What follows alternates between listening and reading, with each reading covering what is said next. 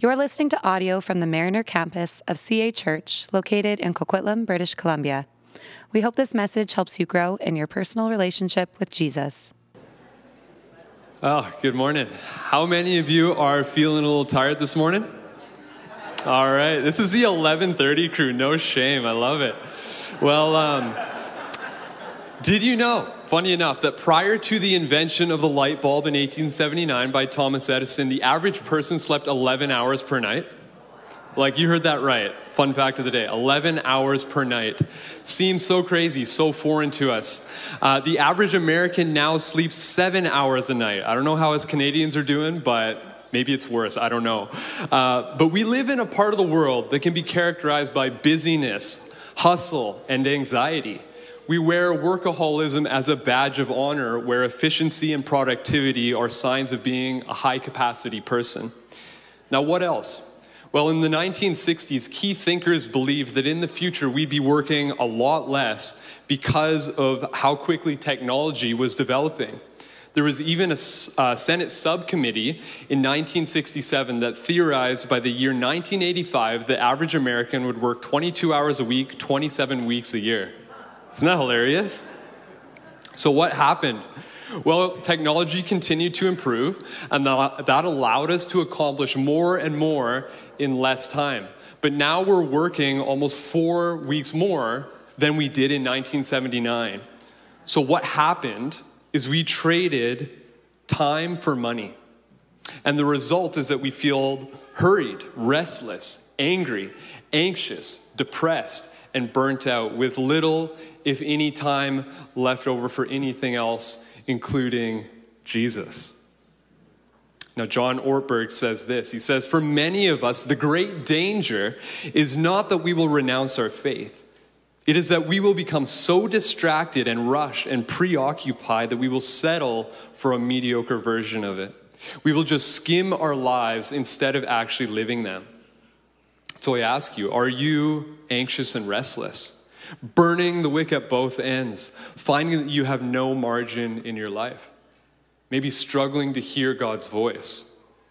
I gently want to encourage you to zoom out for a moment and think about what you want to be remembered for. Pastor Sam led our staff through an exercise a couple months ago where we had to think about our own funeral. Like, who's, who's there and who's reading your eulogy? And what are they saying about you? Was your life primarily characterized by work, money, achievements, or by being a person of love, humility, and one whose life reflected the character of Christ? It really forces us to think about what's important in life. Now, the reality is, you don't become a person like that just by accident. If we want to be like Christ, we have to adopt the lifestyle of Christ. And to that end, I want to take a look at two practices this morning from the life of Jesus that can help. We've been in a series called A New Humanity, taking a look at Jesus' Sermon on the Mount. And today we find ourselves in Matthew 6, 5 to 18. So I want to invite you to stand uh, with me as we read this passage. So this is the word of the Lord this morning. And when you pray, you must not be like the hypocrites, for they love to stand and pray in the synagogues and at the street corners that they may be seen by others. Truly I say to you, they have received their reward. But when you pray, go into your room and shut the door and pray to your Father who is in secret. And your Father who sees in secret will reward you. And when you pray, do not heap up empty phrases as the Gentiles do, for they think that they will be heard for their many words. Do not be like them, for your Father knows what you need before you ask Him. Pray then like this Our Father in heaven, hallowed be your name. Your kingdom come, your will be done on earth as it is in heaven. Give us this day our daily bread, and forgive us our debts as we also have forgiven our debtors. And lead us not into temptation, but deliver us from evil. For if you forgive others their trespasses, your heavenly Father will also forgive you. But if you do not forgive others their trespasses, neither will your Father forgive your trespasses. And when you fast, do not look gloomy like the hypocrites, for they disfigure their faces, so that their fasting may be seen by others. Truly I say to you, they have received their reward. But when you fast, anoint your head and wash your face, that your fasting may not be seen by others, but by your Father who is in secret. And your Father who sees in secret will reward you. Okay, you can take a seat. And so this morning, I want to show that prayer and fasting are central practices to a life of discipleship to Jesus. And I want to unpack this rich text for us this morning. I feel like this could be two separate sermons, honestly, like one on prayer and one on fasting, uh, but it's going to be one. So buckle up. It's going to be a long one. Just a warning, all right? Uh, I'm just going to be scratching the surface, but I'm going to attempt to answer three questions. Number one, why do we pray and fast? Number two, what happens when we pray and fast? And thirdly, how do we pray and fast? So, why do we pray and fast? If we back up to Matthew 6 1, we're going to see that the opening line of Jesus' words about giving to the needy is also relevant context for a passage today. Jesus says, Beware of practicing your righteousness before other people in order to be seen by them, for then you will have no reward from your Father who is in heaven. And so Jesus carries forward this principle when he begins speaking about prayer. He says in verse 5 here, and when you pray, you must not be like the hypocrites, for they love to stand and pray in the synagogues and at the street corners that they may be seen by others. Truly I say to you, they have received their reward. And then he goes on in verse 16 and has the same principle uh, with fasting. Now, is Jesus saying that we should never pray in public? Of course not. Otherwise, the prayer that we just heard from the, from the stage would be forbidden. What Jesus is doing is he's calling out the Pharisees for putting on public displays of prayer for the purpose of being seen as holy and righteous before others. So there were actually scheduled times of prayer back in the day for Jews uh, during the morning, the afternoon, and the evening. And so what would happen is if you were in the streets when it was the hour of prayer, you had to face the temple, stop what you were doing, and pray. And so the Pharisees, like they, they were sneaky right? So they would be like, okay, three o'clock's coming up, like prayer time, it's, it's you know, about to happen. They'd like go to the middle of uh, Times Square or whatever and just wait, right? Okay, it's three o'clock, now I gotta start praying, and everyone's gonna be looking at them, right? And so they were in very visible places during these times to display their devotion. This was spiritual pride, and Jesus hates spiritual pride. And what does Jesus say about them? He says, They have received their reward in full. Now, this was confusing for me at first. At first glance, it sounds like Jesus is condoning this behavior, that they're rewarded for it. But he's not. He's actually saying they will have no reward from God. Instead, they will have no reward. They have received the affirmation of people, and that's all they're going to get, which is super sad. Now, Jesus says the same thing about their fasting. They have received their vain reward. He calls them out for disfiguring their faces. I don't know if they were making monkey faces or what they were doing, but in some way, they were disfiguring their faces to show that they were fasting, to be seen by others. And so, to begin answering our question, why do we pray and fast? It's not to gain the approval of others, and it's not for our own glory. Jesus is saying that our prayer life is a matter of the heart. Our motives in prayer and fasting matter. The question is Are we praying to an audience of one, regardless of whether we are in our room alone with the door closed or whether we're in the middle of the city square? Because when we, when we start thinking uh, about who's watching or who's listening to our prayers, we're missing the point because we're shifting our gaze off of God and onto ourselves. Now, here's what Jesus says next. It's both challenging and comforting. He says, And when you pray, do not heap up empty phrases as the Gentiles do, for they think that they will be heard for their many words. Do not be like them, for your Father knows what you need before you ask Him. And so the pagan Gentiles, they would use long lists of divine names as they prayed, hoping that through their mindless repetition, they would correctly pronounce uh, the name of one of their gods who would then grant their request. And so, in this way, they could manipulate their gods, or so they thought. And against this, Jesus is saying, Your heavenly Father already knows what you need.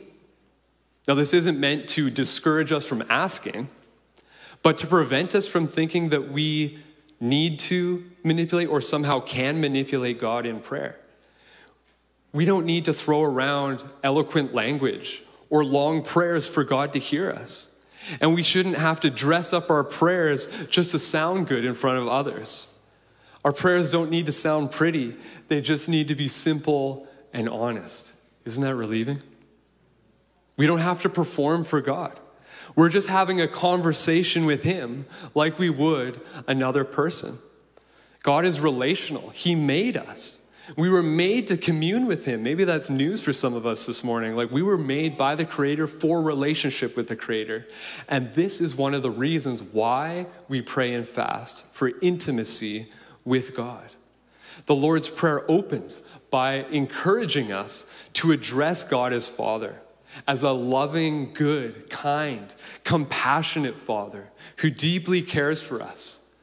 And so, prayer and fasting are invitations to intimacy with the triune God, an intimacy with God that leads to peace and joy, not restlessness and worry like our culture is marked by. In prayer, we, we can bare our souls before the one who knows us better than we know ourselves, the one who delights in us and calls us precious sons and daughters of the Most High. And it's the same with fasting. You may think of, of fasting as, as praying with your body. And so when we fast, which by the way is from food, right? Like it's not from Netflix or social media or video games, although it's good to refrain from those things. If you're doing that, we would call that abstinence. But fasting, biblically speaking, is from food. And so when we fast, we commune with God. And Jesus shows this when he's asked in Matthew chapter 9 why his disciples don't fast like the Pharisees and John's disciples. And this is his reply. He says, Can the wedding guests mourn as long as the bridegroom is with them? The days will come when the bridegroom is taken away from them, and then they will fast. And so, if you're not familiar with this, the New Testament actually portrays the relationship between Christ and the church as a marriage where the church is likened to a bride and Christ the bridegroom. So, with this context in mind, Jesus is saying that the disciples didn't need to fast while he was with them in the flesh. Why? Because he was near, he was in their midst. They already had intimacy with him. But a day will come when Jesus will ascend to the Father, send the Holy Spirit, and in that time, he expects that his disciples will fast as they long for his presence, as they long for intimacy with him, just as a bride misses her bridegroom from afar. Now, how exactly does this work? Like, what's going on there? Well, when we fast, we sacrifice food to allow God to be our portion. Fasting rids us of something that we depend on to live and to function so that we would instead depend on God. If you take a look at uh, Maslow's hierarchy of needs, you guys remember this from like high school or middle school, right? Okay, yeah, like first time busting it out since then, but hey, it came in handy. So, sermons, come on. Um, right at the base, that's like for our survival as human beings, this is what we need, like at a primal level, right? We need air, water, food. The list goes on. So, food is one of those things. Like, if we don't eat, like, we're gonna die at some point, right? And so when you go without food willingly, right, you're to get desperate. And it's in that desperation that you realize your need for God, right? When Jesus was tempted in the desert, um, he said, hey, man doesn't live by bread alone, but by every, every word that comes from, from God, right? And so it's in this that we can allow Jesus to be our bread of life, the one who satisfies. And so, although fasting is a bodily discipline, it largely affects the soul. The echo of your soul when you fast sounds something like Psalm 42:1. As a deer pants for flowing streams, so pants my soul for you, O God. My soul thirsts for God, for the living God. And so, prayer and fasting are pathways to intimacy with God. But we often wait until we have intimacy with God before we obey Him, don't we? But the inverse is true in the kingdom. Like, we can't have intimacy without obedience. It's actually our obedience that paves the way to intimacy with God. And so, what do I mean? Well, Jesus assumed that his followers would fast. Note that the text says when you fast, not if you fast. But for many of us, we don't pray and fast for a number of reasons, and I wish I could spend 20 minutes on this, but here's a few things quickly. We're too busy, right? We live in this hustle culture. Number two, it feels boring, right? It's the summer. We could be paddleboarding, we could be hiking, we could be playing spike ball. Um, these are the things I do. Um, but there's any number of things we could be doing other than prayer and fasting.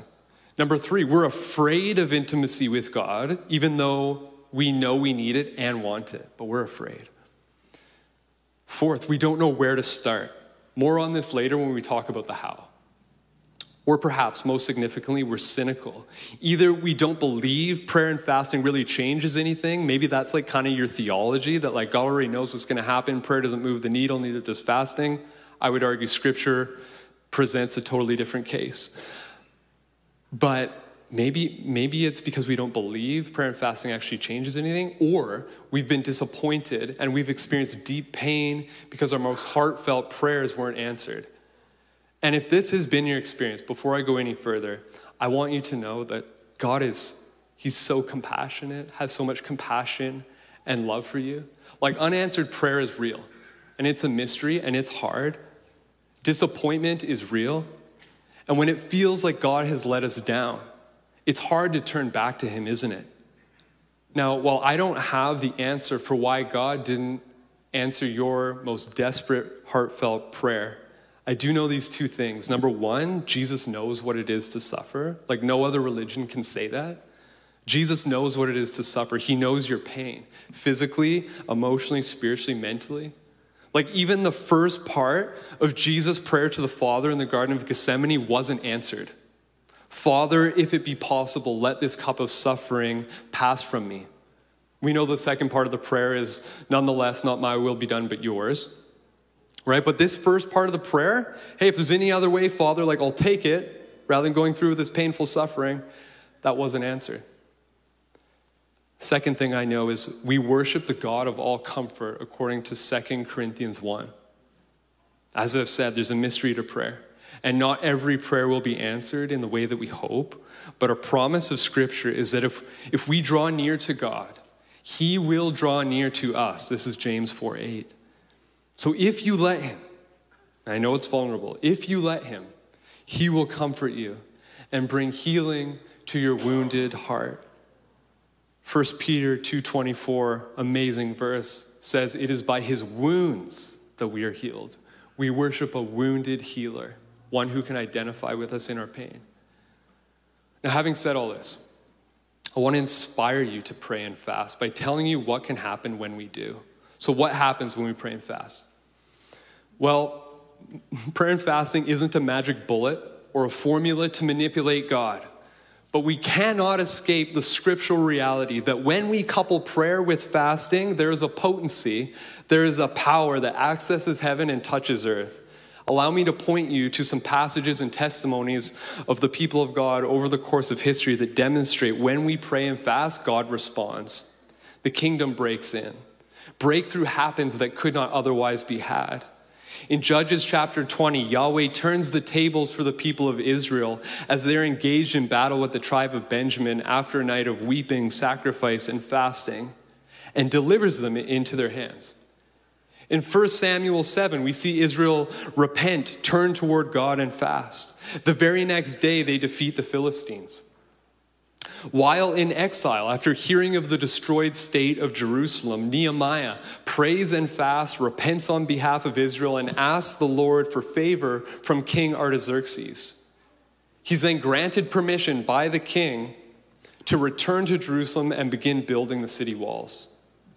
In Mark chapter 9, Jesus tells his disciples that some demons only come out through prayer and fasting. Scripture is littered with examples of prayer and fasting leading to breakthrough and God responding. Now, how about some examples from the last century? Jonathan Tremaine Thomas. He's a pastor from Missouri, and he leads a, a biblical justice organization called Civil Righteousness. And what they do is they will research the history of a community. So for them, they're you know based in Missouri, And they'll identify the pain points and places where tragic, defining things took place in the city. Then they'll go to those locations, pray over them, repent, and take communion, claiming the blood of Christ. And they've seen cities change. They've seen hostilities break between people groups. There's even a story uh, that he was sharing of, of um, a hotel in St. Louis on one of the most violent streets in the whole country where murder happens like all the time. And there's this hotel where sex trafficking and prostitution take place. And and and they would go and they would pray at this hotel. And they felt the holy spirit saying come back like every saturday and keep praying. And so they did this for a couple months. They show up in the third month and there's bulldozers bulldozing the hotel over. Incredible hey? This is prayer and fasting Gets better. Cali, Colombia, 1991. The drug cartel is controlling the entire country. So, the richest and most well run criminal organization in history at the time. Kidnappings, tortures, homicides were happening daily, up to 15 murders per day. Colombia was the world's largest exporter of cocaine at the time. And what was the state of the church? Small. 50,000 Christians in a population of 2 million in the city of Cali and the church wasn't exactly unified. In March of 1995, there was an all night prayer meeting that was held in the Cali Coliseum. They were expecting 2,000 people to show up, but 25,000 people showed up. Now, 48 hours, like two days after this prayer event, for the first time in as long as anyone could remember, the newspaper read no homicides. Shortly thereafter, the first drug lord falls. A little bit after that, the remaining six fall. 900 cartel linked police officers are fired from the force. Eventually, the cartels move away. The economy is restored. In subsequent prayer events, people are getting up out of their wheelchairs and walking. The deaf begin to hear. People are dropping their canes. Thousands are coming to Christ. Not only this, but the fruit was growing three to four times the size of what it normally was. I think we have a weak theology of land, but isn't that crazy? God blesses the land. God responds to the corporate prayers of his people, reversed the homicide rate, brings life, brought healing to others, blessed the land, and in the process, united the Colombian church. This is what prayer and fasting can do. Listen to the words of Isaiah in 58 6. Is not this the kind of fasting I've chosen? To loose the chains of injustice and untie the cords of the yoke, to set the oppressed free and break every yoke? We don't have to go at injustice with violence. Sometimes it's prayer and fasting that is enough to change a country. Like, I want you guys to be inspired. Like, look at what can happen when you pray and fast. This is what God calls us to to pray and to fast, that injustice would be reversed. So, the question I ask is why is it that the practice of fasting has virtually disappeared from the Western church? Did you know that in the early church, Christians fasted twice a week until sundown? Like for many of us, we haven't even fasted twice before. This is what they did every week. They would fast on Wednesdays and Fridays in remembrance of Jesus' betrayal on the Wednesday and his crucifixion on the Friday. And it also set them apart from the Pharisees who would fast on Mondays and Thursdays, because you don't want to be like those guys, right? so, for nearly all of church history, this is just what Christians did. And if you look beyond the Western church, you will see a church that fasts. The persecuted church fasts. The church surrounded by injustice fasts. The church that faces demonic oppression overtly and head on fasts. North America is one of the few places on the planet that has largely abandoned this ancient practice of discipleship to Jesus. Is it such a mystery that the North American church is often seen by the rest of the world as busy, exhausted, and with so little power? We struggle to sacrifice and give things up because we swim against the tide of radical individualism and comfort. And isn't food such an idol in our context as well?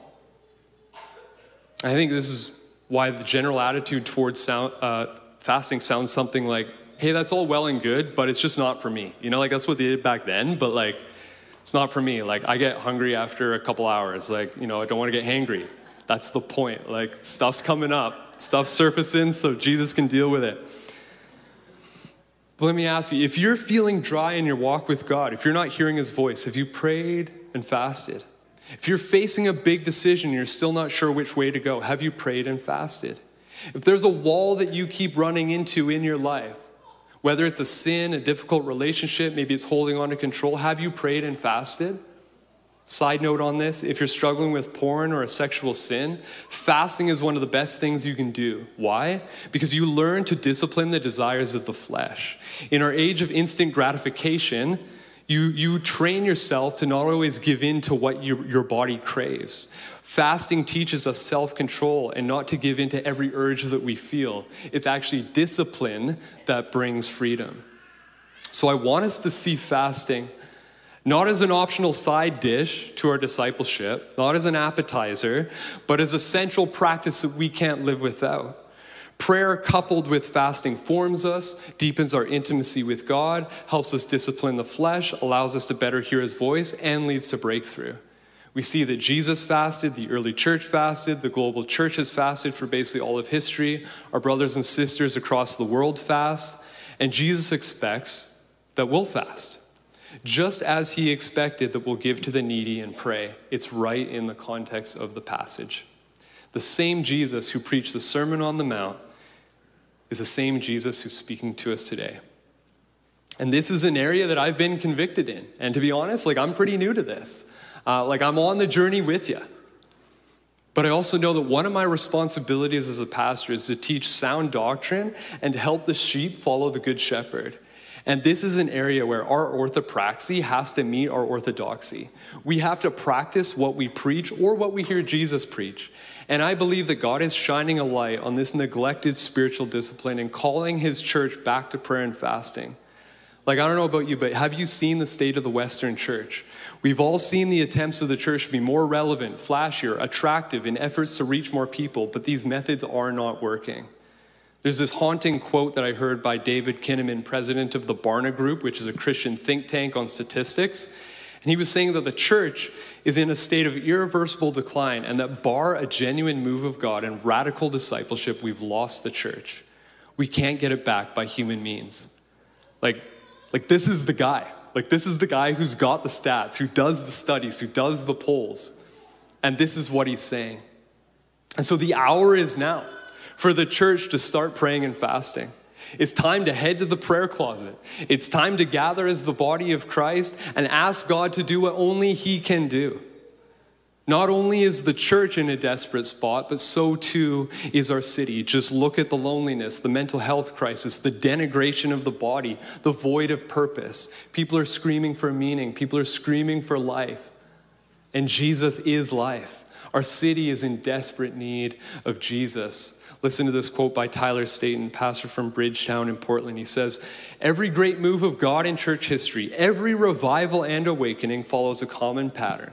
The church catches fire, leading to an increased priority in prayer, resulting in an outpouring of the Spirit on a city. Now, do you long for that? Like to see the Spirit of God like hovering over the Tri Cities, transforming lives, like blessing the land like reversing injustices, like healing people, drawing people into the kingdom? Like I do. I want you to think about that. Like, what would it look like if our church was fasting for this week in and week out? That people would know the living God. Want that to percolate in your heart and mind. Now, normally this would be where I'd stop the sermon and, like, you know, we'd like have a response. Just like kind of put, put a pin in it, okay? But I got to get to the practical stuff. So, how do we pray and fast? You're in good company because even the disciples wondered that too, right? In Luke 11, 1, one of Jesus' disciples asked him, Lord, us, Lord, teach us to pray. And so the disciples didn't ask, hey, how do we plant churches? How do we lead? How do we, you know, whatever it is, like, how, how do, how do we, um, how do we, how do we preach? Yeah. But they ask, how, how do we pray? Teach us to pray. And here on the Sermon on the Mount, Jesus teaches his followers to pray. And while this is a model or a template to follow, I'd also encourage you to just recite this prayer often the way it is. Sometimes we're afraid of like formal liturgical prayers lest they become rote and me- mechanical. But again, it's a matter of the heart. The literal Greek translation before Jesus lays out the prayer is whenever you pray, recite this. This prayer has been recited throughout church history, and it has the power to form us and shape us if it isn't done mindlessly. Now, what's interesting is that in this prayer, we get a front row seat to see how God the Son communicates with God the Father through the Spirit. So the Trinity is communicating in this prayer. Now, right off the bat, you should notice that in this prayer, there are you petitions toward God and we petitions toward each other. Prayer is meant to be both vertical, praying for God's glory, and horizontal, blessing others. Here's the way that Scot McKnight kind of summarizes it. He says, Those who love God yearn for his name to be sanctified, his kingdom to come, and his will to be done. Those who love others yearn for their daily bread, their reciprocal forgiveness, their growth in holiness, and their deliverance from the evil one. So, what I'm going to do at this point is I'm going to kind of go like line by line through the Lord's Prayer and just give like a few thoughts. All right. I wish I could spend like the whole sermon on this, but we just got a few things each, each phrase here. So, our Father in heaven, hallowed be your name. This is all about adoration and praise. Uh, it starts with our Father. Our Father, Abba, is the term for father in Aramaic. And this was an intimate, affectionate term that children would call their fathers by. In the same way that we would, you know, sometimes refer to uh, our father as daddy when we're young. We were adopted children of God. And prayer is deeply relational. Did you know that um, all of Jesus' prayers actually began with Father, except his cry on the cross, My God, my God, why have you forsaken me? I just learned that like last week studying for this. Every one of his prayers, Our Father. It's out of intimacy with our Father that we pray. But we begin not with our own needs, not with a laundry list, but with God's glory and honor. Remember, prayer and fasting isn't about our glory like the Pharisees made it. So, what does it mean to hallow God's name? To honor it, to sanctify it, to set it apart, to treat it with respect, to lift high God's name. In essence, we are to start by asking the Father to glorify his name. God reveals himself in the Old Testament as Yahweh or Jehovah. I am who I am, the self existent one. And Jews revered the name to the point that they wouldn't even pronounce it lest they take God's name in vain. Now, I think they took it too far, but hey, they had reverence. Now, God also reveals himself in the Old Testament as these names behind me on the screen. Uh, I'm not going to read them all for the sake of time, but take a look. Now, to pray that God's name be hallowed is to pray that the whole world or the whole Tri Cities might come to know God like that.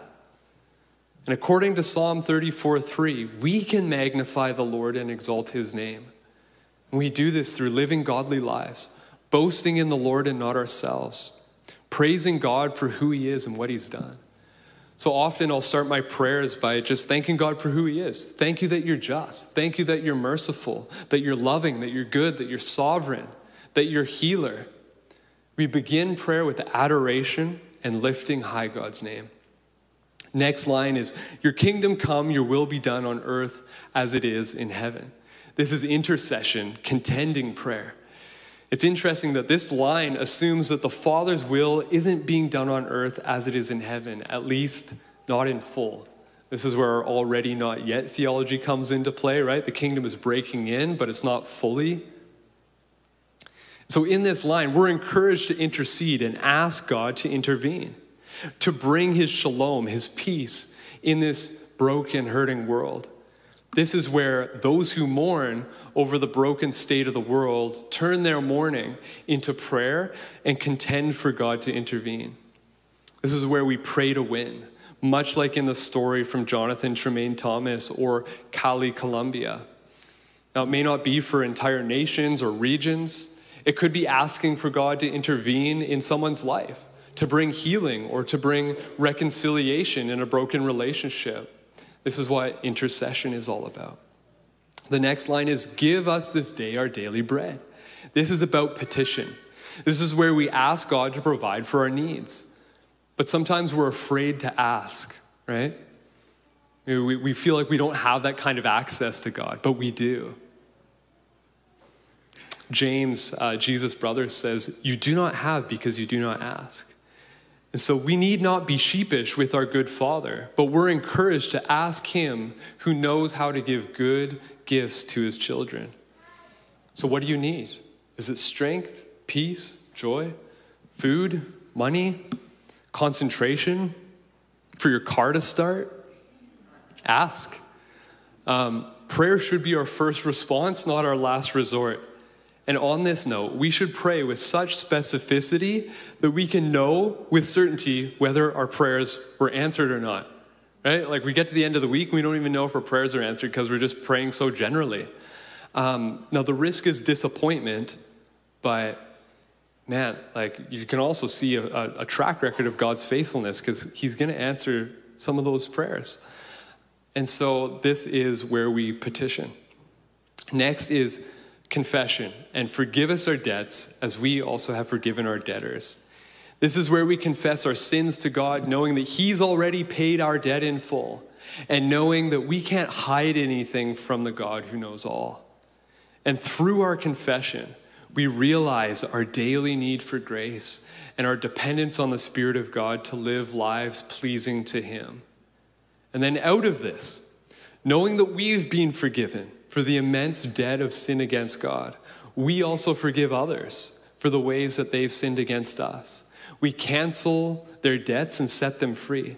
We forsake bitterness and grudges and hostility and release our offenders into the care of our Father and pray blessings over them.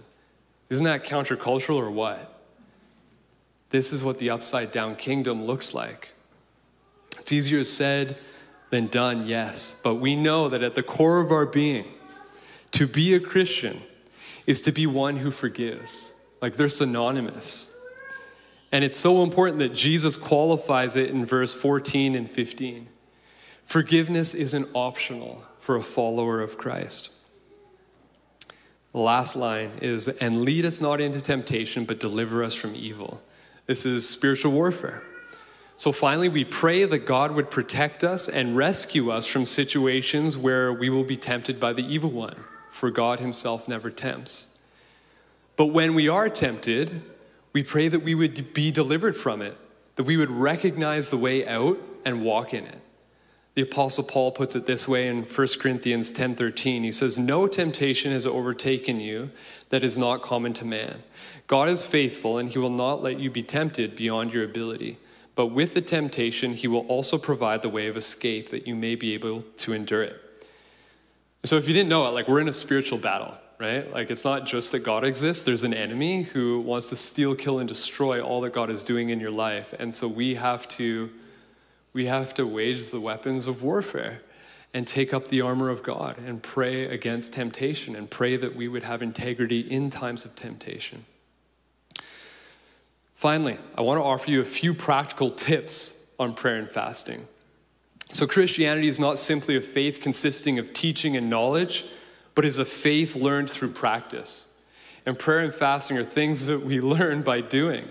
so, my first tip is this start small. So, start praying, and the Holy Spirit will teach you, He'll guide you. Pray until you can, right? Whether you've been a Christian 30 years or 30 minutes, like start where you are. You know, two minutes a day, uh, praising God for who He is, thanking Him submitting your petitions, just start where you are. Um, this is a muscle that gets developed as you use it.